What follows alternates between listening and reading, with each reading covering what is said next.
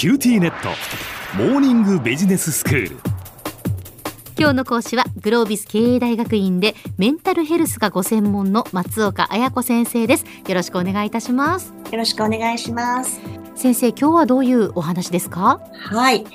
今日はですね、まあ今まさにアフターコロナ、まあ少しコロナの騒動が落ち着いて、まあ日常生活に戻るといったところでですね、まあ皆さんどんなことに注意していますか？こんなことをですね、お話ししていきたいなというふうに思っています。はい。まあ、あの感染症のね2類から5類になってっていうことでやっぱり生活もだいぶこう戻ってきたなっていう感じがしますよね。そうですね。で、私前回こちらの放送にお邪魔させていただいたときに、アフターコロナをちょっと気が早いかもしれないけど想像してみましょうみたいな形であの話を終えたような気がするんですね。そうですね。はい、去年ですもんね。去年のちょうどそうですえー、夏っていうことですよね。そうですね。で、その時はまあ想像だったんですけど、おそらくすぐに元の生活に戻れる人と、いやいや、ちょっと待ってっていう人も出てくるよね、なんていうことで、うん、まあ、それぞれのペースとか、それぞれの考え方を尊重して、みんな受け入れてやっていこうね、みたいなことを想像でお話をしていたんですね。はい。で、実際、今、まあ、アフターコロナと言っていい時期に来たと思うんですけども、うん、まあ、実際皆さんの周囲とか、今どうなんだろうっていうふうにすごくね、思ってるんですね。ええ、で、私なんかは3月のちょうど中旬ぐらいに、まず、マスクの着用が個人の自由になったじゃないですか。はい。で、私は結構あの、電車とか乗ると人間観察が好きなんですけど、あの時見てるとですね、あの、誰もマスク外してなかったんですよね。ですよね。うん。で、今どうかなと思うと、そんなに混雑してない電車の中では、結構外してる人が多く見られるようになったかなと思うんですね。はいはい。外してたり、あとはいざとなったらピッてつけられるように、この顎。顎のところにマスクをしていたりとかね。うん。感じ。で、外を歩いている人なんかは、だいぶもうマスク外して、うん、お連れの方とこう楽しそうにお話ししているっていう、本当に昔のあの風景に戻ってきてるな。すごい変化してるなっていうふうに思ってるんですね。ああ、そうなんですね。うん、あの福岡はどうでしょうね。そのまあまあ、半々ぐらいなのかなという印象ですけれどもね、うん、もちろんその個人の自由でやっぱりつけといた方が安心だっていう方もいらっしゃいますしもう外そうっていうことで外してらっしゃる方もいらっしゃるんですが、ね、私あの子どもたちを見ていて、うん、学校で、まあ、実はあの先生方はもう外してらっしゃる方も割と多いんですね。でも子どもたちが外したくないっていう。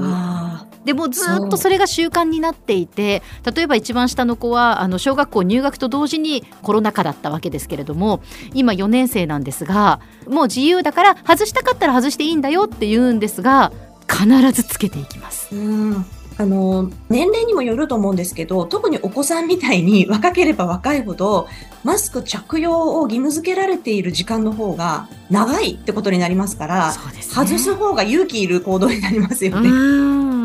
私たち大人であっても、やっぱりいろんな状況から外せない方もいらっしゃいますし、外したくないよって方もいらっしゃると思うんですね。でただ、そうやって周りはどんどん外していく人が増えていったり、あと、やっぱり私なんかあの、飲食店に行くこととか、結構ジムとかね、行くことあるんですけど、まああの、アクリル板全部取られてますし、入り口の消毒検温セット、うん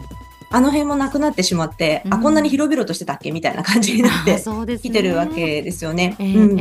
で、まあ、いつまでもね、抑えた活動をしていては、まあ、経済的にも、あと多くの人々の精神的にももう持たないと思いますから、うん、ある程度もう、この時点で元の生活に戻ろうっていうのは、必然的な流れだと思うんです。はい。うん。ただ、先ほど、あのね、教えてくださったように、そのお子さんであったりとか、あと大人の方であっても、まだ抵抗があって、ちょっと急にマスクも外して何もこう感染対策があまりしてない状況に、えー、生活のしにくさっていうものを感じる人たちも、まあ、一方でいらっしゃるのは事実かなというふうに思っています。うんで、まあそういうね、抵抗というものを少しでも弱めるために、あの、そういった方々のその感染対策っていうのはもちろん尊重する一方で、まあもし心理的なハードルとしてストッパーになってしまっていることがあるのだとすると、そこを少しね、和らげて、まあ、少しずついつもの生活に戻っていく、生活しやすくしていくために、まあちょっと努力できることがあるんじゃないかなというふうに思っています。うんうんすごくベーシックな話ではあるんですけども、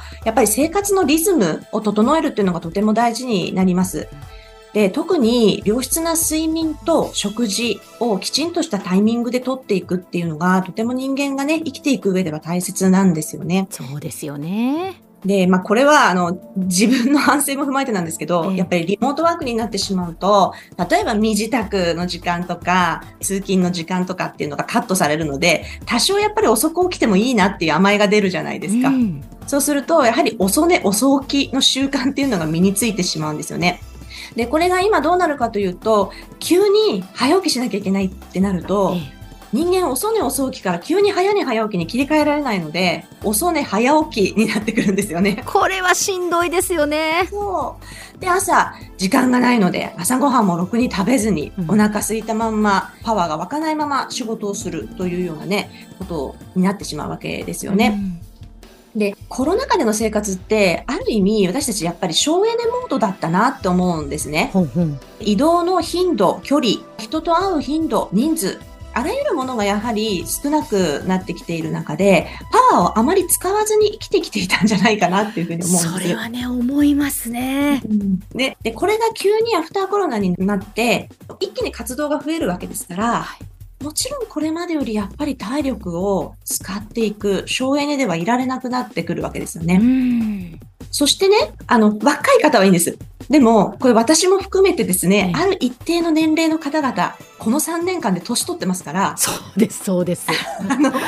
同じことをやってもやっぱり疲れるはずなんです。3年経ってると。そりゃそうですよね。そう。なので、ここをちゃんと考慮して、しっかりと体力を蓄えて、パワーを出せる状態にしていかなきゃいけない。ここをね、結構今、あの見落としがちで、まあ、無理くりやってしまおうとしている方々が結構多いんじゃないかなというふうに思っています。うんなので、あの、まあ、このね、3年間を取り戻すという意味でも、しっかりとやはり生活のリズムを整えて、まずは体力を回復させるっていったところ、ここをね、馬鹿にしてはいけないなというふうに思いますので、まあ、睡眠、食事、適度な運動も含めて、えーきちんと体力面を回復していく、えーこんなところをですね、改めて自分はできているかどうか、あの、確認していただくといいと思います。これからだんだんね、季節も梅雨、そして夏といった形で消費する時期にもなってきますので、今のうちにしっかりとそのあたりの立て直しをしていただければと思います。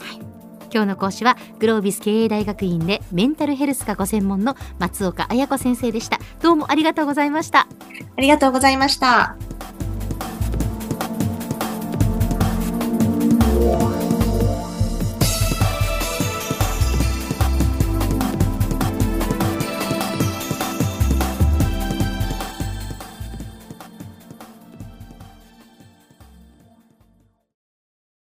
QTnet。お乗り換えのご案内です。毎月のスマホ代が高いと思われているお客様 QT モバイルにお乗り換えください。あなた乗り換えるわよ。お父さん早く。乗り換えるなら今格安スマホの QT モバイル